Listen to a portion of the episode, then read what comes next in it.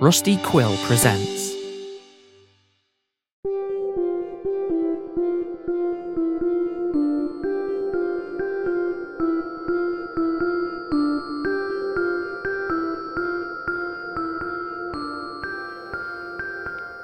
The following segment features fan works and thus exists in the realms of dubious canon.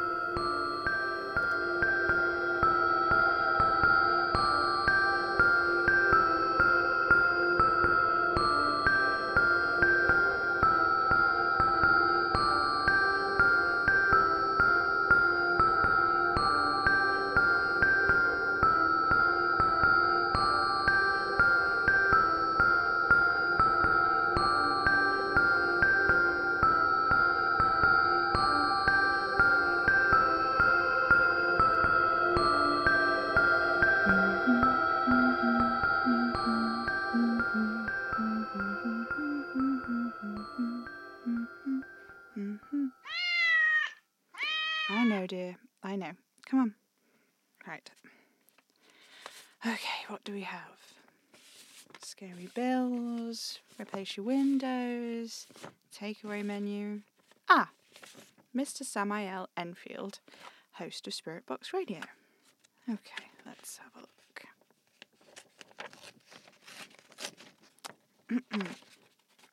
Happy birthday, Sam. I hope you're having a good day.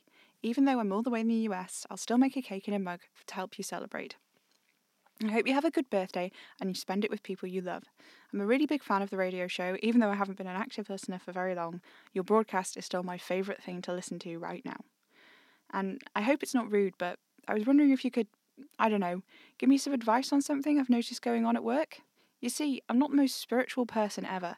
I don't think I've ever really had an interaction with a ghost or spirit or anything before. Until about last week. I don't know. I thought that getting your opinion on it might help me with things, or at least convince me I didn't just make the entire thing up like my co workers say I have. Here's what happened. For some context, I work at a grocery store, and it's not that bad. I actually kind of enjoy it sometimes, which is weird for how often I complain about it. I work the night shift in the front end, so I get out of work at around 10 most nights, about an hour before the entire store closes. But because there are only one or two people in the shift, we start closing stuff a bit earlier, at about 8 or 8:30. Sometimes it's a bit later because we wait for the kid who collects the carts outside, Jackson, to finish up out there before cleaning. It does take us a while to get this stuff done because we kind of mess around, but to be honest, the list of things that needs to get done isn't that long. We dust everything down, sweep, clean the registers, and then keep the reshops for last. Reshops are just everything the customers didn't want to buy for whatever reason. It's just a big cart of groceries that sits by the manager's office that needs to be put back on the shelf before the morning crew comes in. And even though I've been working here for almost half a year, I'm just awful at putting the stuff away. I don't know what it is about it. I'm at the store for at least 20 hours a week and I shop for my food here, but I can't ever seem to find the right place for stuff. My supervisor, Tom or Jackson, work on them much faster than I do, so I usually end up sweeping or cleaning the registers instead. But with only three of us to close the store, when it gets busy, sometimes I'm the one who does them. And I don't mind, really, I don't. It's just a part of my job. There is a bit of an issue, though. After I eventually get everything back to where it needs to go, the damaged stuff can't go back on the shelves, so it's supposed to go at the very back of the store. And, well, it's creepy back there. We have boxes and boxes of stuff in storage piled up on each other, and I always feel like it'll fall right onto me. And the lights are dim too. They always seem like they're flickering, and it's freezing because we store all the dairy stuff in the back as well. The worst thing about it is that it always seems like someone or something is staring directly at you. It's like as soon as the door shuts behind me, the hair on the back of my neck stands on end. But that doesn't make any sense at all, Sam. No one is ever back there, really. Almost every single time I'm putting the damages away, there hasn't been another person. And when there is someone back there, they look like they're in a hurry to leave, just like me. The giant walk in freezer fridge thing we keep the dairy in is somehow the creepiest thing, though. It's this huge off white door that you can just tell used to be bone white, but now it's just a strange brownish greyish white with chrome hinges and a weird looking handle that seals the cold air that still somehow radiates off it in strong icy waves. I can't shake the fear I have of being locked in there, which is just irrational. I know it is, but it's a creepy fridge, okay? One time I walked past it and I heard this weird knocking coming from inside, and, well, I was worried someone got locked in. And when I opened it, it took a while, I always struggle with the handle, there was nothing in there. But where did the knocking come from? Was I hearing things? I don't know. Ever since then, I've been trying really hard to ignore any noises from inside of it. I don't think it works because after a long shift, when I go home and lay down in bed, I still hear those knocks. It all got much worse after last week. I was the one who was working on reshops because we were so understaffed. Sometimes Tom have to overwork himself and gets cranky, so I just do them, even if it takes the last hour of my shift.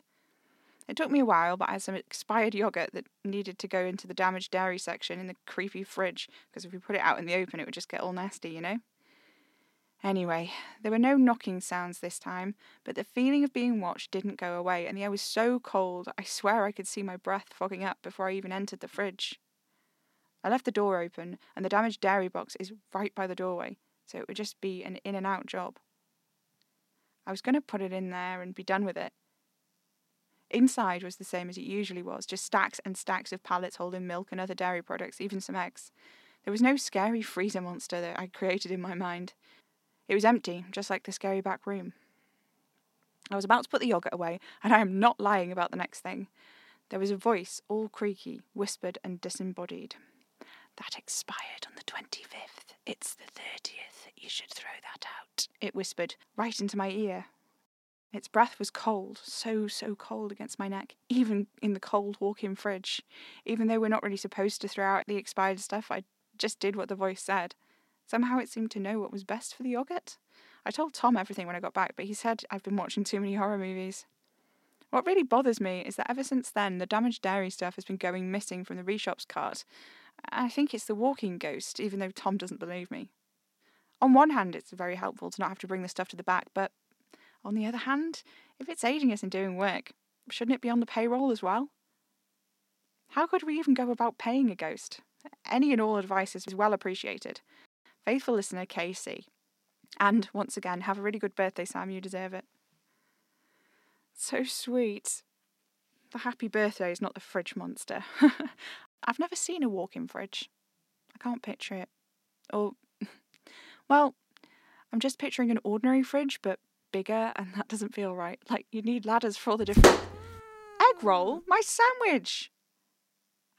Honestly, baby, what do you have against crockery? Unbelievable. I don't know how you deal with payrolling a ghost.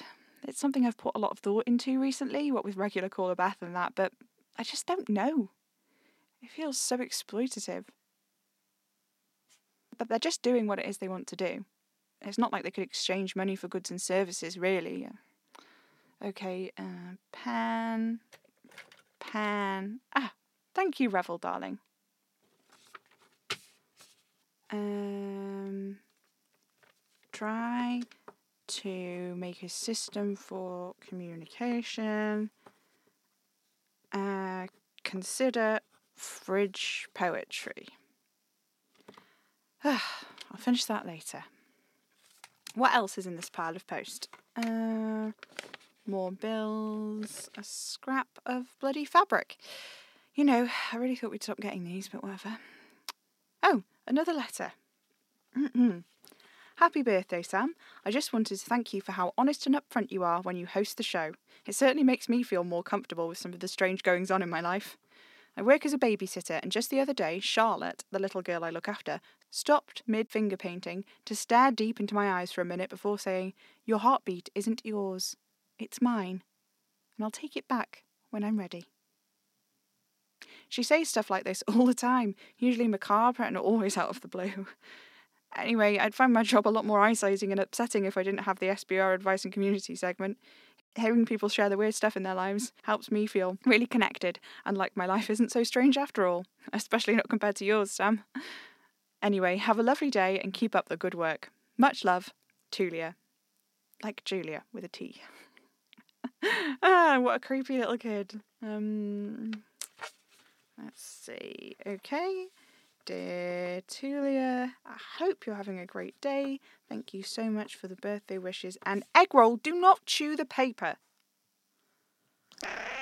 Get out of here, you daft thing. Go on. Go. Right, sorry about the freaky kid. They're just like that sometimes, I think. That'll do. Okay, um, oh, another one. Right, let's see. Dear Mr. Enfield, I can't imagine that you would actually read my letter, but I thought I'd write in just in case. We're here at the Society of Unusual Phenomenon and have listened to Spirit Box Radio for a while now. We would like to extend our sincerest condolences on Madame Marie's departure from the physical plane and reassure you that this sort of thing does seem to happen from time to time. We have great faith that eventually you will be able to contact her or at least find peace and acceptance in the silence. We'd also like to thank you for continuing to provide Spirit Box Radio as a service, along with the computers and the forums advice, even if the technology has been acting up a bit of late. Many of our older, more traditional members are still a bit confounded by the technology, but those of us in the younger cohort try to keep them updated as best we can. We do all appreciate the actual Spirit Box itself and have made use of it on many occasions to what we feel is good effect, which is what brings me to the rest of this letter. We were using the service a few weeks ago and kept getting a very strong response to our questions. It wasn't an answer to our questions, mind you, but the voice that came through was very clear and purposeful. In fact, it sounded like one of those letter stations you hear about where the Russians were supposedly using codes to send messages during the Cold War. It was a single voice, sounding a little bit like a little girl, reciting sets of numbers and letters over and over. Finally, we all sat down and noticed that the letters were always the same N E S W. Same with the numbers, they were always in three sets of two. Taylor got real smart and pointed out that's how you usually do latitude and longitude, so Z sat down and started plotting the points out on the map. These coordinates were all over the world, but one was near to us, east of us in the National Forest. So we got a wild hare and a few of us drove out and hiked up through the woods all day. When we got there, it was just getting towards dusk, and there was nothing around except a set of concrete stairs that went up about 20 feet into the air. No signs of other buildings or anything, just the not quite grey cement stairs with this almost green sheen. Well, Taylor got real bold and decided to try and climb them, but a few steps up, Z turned around and came right back down and said their feet were just freezing, like being barefoot in snow. I felt Taylor's hands and feet myself, and they were definitely very cold to the touch. So I decided to go up too, and the concrete was like stepping into freezing water. But my curiosity was up, so I went ahead and went the rest of the way. By the time I got to the top of the steps and stood on that landing high above the pine needles, I was shaking like I was naked in the middle of a snowstorm. And it felt like I was a hundred feet up, not just twenty.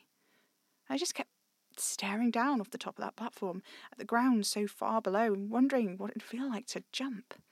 How it would feel like just how it would feel like falling until until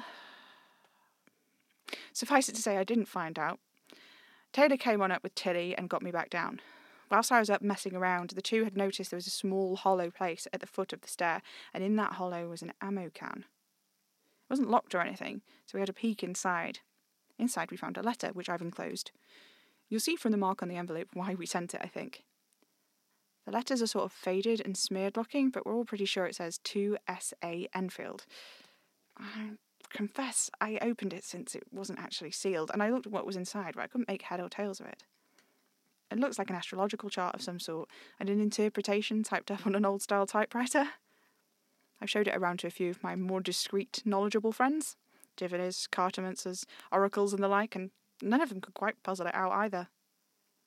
It looked like there'd been something else in the envelope too at one point, like cards or something. Bigger than a business card, but smaller than a playing card but they weren't there when we opened it. Anyway, I've probably drug on for too long. The team would like to wish you a happy upcoming birthday and continued return to good health. Keep up the good work. Please let us know if the Soup Team t shirt we've included fits. Sincerely, Esco Cozy Zachary, the Society of Unusual Phenomenon. Soup. Long Hollow, West Virginia, USA. Huh. Well, okay looks like the contents of the enclosed letter include a few sheets of very thin translucent paper with heavy typewritten words, a hand drawn astrological chart dated 13th of November 1998 at 3am in Rhyl, Wales, and a sort of impression on the envelope of cards, but no actual cards. The desert island calls comfortably to your natal Saturn in Aries, but beware, you've been tasked with building your personality to suit your growing nature. These fanciful utopias you've built for yourself, this tentative stalling, no longer serves you. The ruins scattered upon that island are your stumbling block. Those things lie in opposition to your comfort. Your natal Saturn casts a withering eye upon a broken house and a bad beginning. You are hampered by superstition, out of date methods, failure, and setbacks. High above, your force, your force majeure looks down with seven burning eyes, which are the candle flames of intelligence that scribe words of wisdom, intelligence, and science into the great book. Your natal Mercury, perched in Sagittarius, blends well here, underscoring your native optimism. You are always excited to talk and discuss things with others, but beware the ears not meant to hear. Below the gaze of the great eyes are all possible futures, a dining table laid out with every pleasure and every excess known to man. A great amorpha, bigger than a man, spills its contents onto the surface, mingling virtues and vices into an inextricable mire. An invitation has been sent. Two cockerels, who are neither bird nor fire, square off amidst the plenty, their crowns held high, their wings spread wide, their tails raised in challenge. They blaze with rage and vexation and courage. It is a fight to the death, which causes your native Mars to go after himself to achieve his ends. Freaky. Hmm.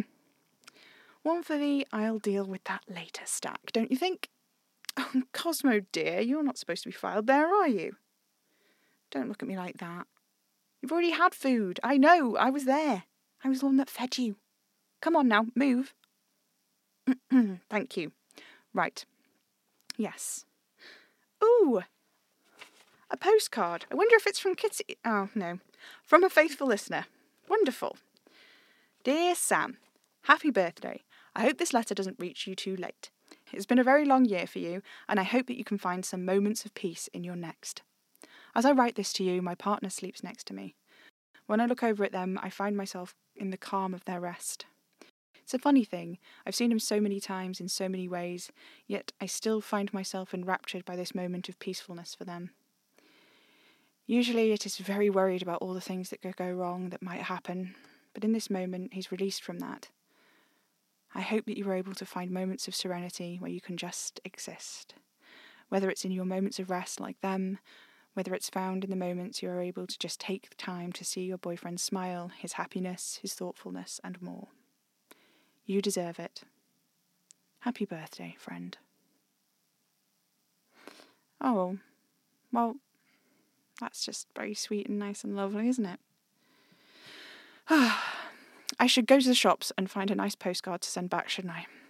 Oh, but there's no return address. Hmm. I don't know. Oh, another letter for me. Dearest Sam, as a long-time listener and forum lurker, please allow me to offer my sincerest condolences regarding the untimely death of Madame Marie. You have carried the show beautifully, and I commend you for your efforts maintaining the community segment. I'm writing to tell you of a strange occurrence that happened in my shop nearly two years ago. Recent discussions regarding the blood rose have caused me to look at the event with fresh eyes, and you may see why I have reason for concern. I'm a full time tattoo artist with my own shop named The Foxhole. A young woman came to me with a drawing of a rose and asked if she could make an appointment to have it tattooed on her forearm. It was meant to be an artistic eulogy to the loss of her little sister in a house fire. The rose was a rose. I've inked as many as a thousand roses into the skin of patrons over the years. No, it was the characters that encircled the leaves and stem like a thread that gave me pause. I asked the woman where she'd gotten the design, and she said her sister had traced it from a book in her aunt's library. She couldn't recall the name of the book and had no other information other than it was burned with the rest of the house. I agreed to perform this tattoo, but only after I researched the symbols a little more. More than once, an eager client has presented me with kanji characters proclaiming they mean power, only to learn it translates to something more like a glue stick. For two nights, I searched for the characters online to no avail. It's fortunate that I hadn't discovered your forums this time, as I would have likely posted a picture of the drawings. I could find no reason not to perform the tattoo. The client was booked, the ink was carefully needled into her skin, she was sent home with recovery instructions and a bandage. A week later, the woman returned to proudly show me her healed skin. She was elated with the results, and to my astonishment, so was I. I had never seen an ink so vividly red as what she was showing me now. Fresh tattoos are often vibrant, yes, but this? The rose seemed to be plush for plucking. I could almost smell the petals. She allowed me to photograph her arm for my portfolio, thanked me again for the work, and I bid her farewell. Another week passed, and I received an email from the woman. It seemed she was having a bit of a reaction on the site of her tattoo. I advised her to apply a cold compress to reduce the swelling and be sure to apply an antihistamine. Should any further problems persist, she should contact her general practitioner. The following day proved to be one I will never forget. I was washing my hands in preparation for the session when the woman burst through the front door. She was sweating profusely, with her hair stuck to her brow, and a towel wrapped around her arm. I could not help but notice the red seeping through the folds of the terry cloth. She could scarcely speak through what could only be pain, but began to unwrap the towel. I remember my heart ceasing for a few seconds at the sight. Thorns were pushing through the green mottled skin on the stem of the rose. The arm was horrifically swollen, yet I could not help but notice how the shape accentuated the delicate lips of the rose petals. The colour was impossibly more beautiful and lifelike. The sweat of her distended skin lent itself as delicate dewdrops in a misty morning. She cried in pain, and I saw another thorn free itself from her epidermis shell. I am ashamed to say that in my panic I could only draw away with fascinated horror. She must have seen that I could not help, because with a frustrated cry she turned and fled out the door. Too cowardly to follow, I locked the door and turned off the lights. I learned in the following days that the woman had been discovered by a friend in her garden. A rose bush had mysteriously grown around, and in some cases through her. Roses grew from her mouth, her eyes, and rooted her hands and feet to the ground. The roses photographed at the scene were crimson in colour and some of the most beautiful roses that anyone had ever seen. The bush had to be hacked and dismantled in order to untangle the body. I burned the photo I put in my portfolio book and deleted it from my social media. I worry that the image of the rose may still be out there somewhere, tempting someone to etch it into their skin so it can take root again. Please urge your listeners to take this story to heart. Research your art before you put it into your skin and perhaps choose a flower in the world other than a rose. Read you on the forums. Sincerely, Foxworth Langdon. Bloody hell, roses are coming up everywhere at the moment. I do sort of wonder. Seems like every couple of weeks somebody sends something in, seeing a strange rose somewhere. It's hard to work out if they're all connected. I don't really have a system for working out whether or not things are related to the man in the flat cap when they're concerned with roses. It's not really reliable to ask if they're all black baccara because most people don't know what black baccara is, and in terms of species of rose, it's actually a fairly recent invention. I don't know. Probably not worth thinking about. Well, I should probably send thanks to Foxworth for this one. I'll post something on the forums just so everybody knows. Keep an eye out for this thing. Anyway, let's just have a look but it can't have been. I haven't been broadcasting for weeks. That's impossible. I've tried everything and I just can't get it to work.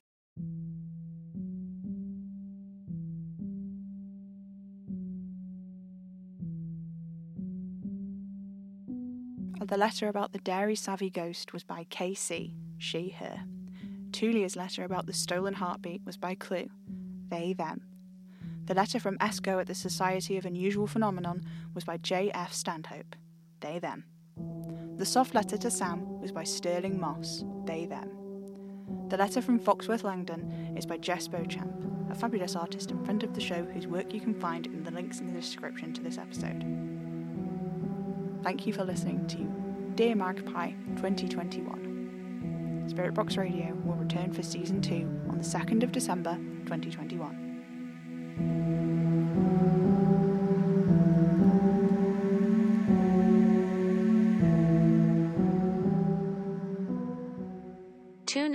Get spooky.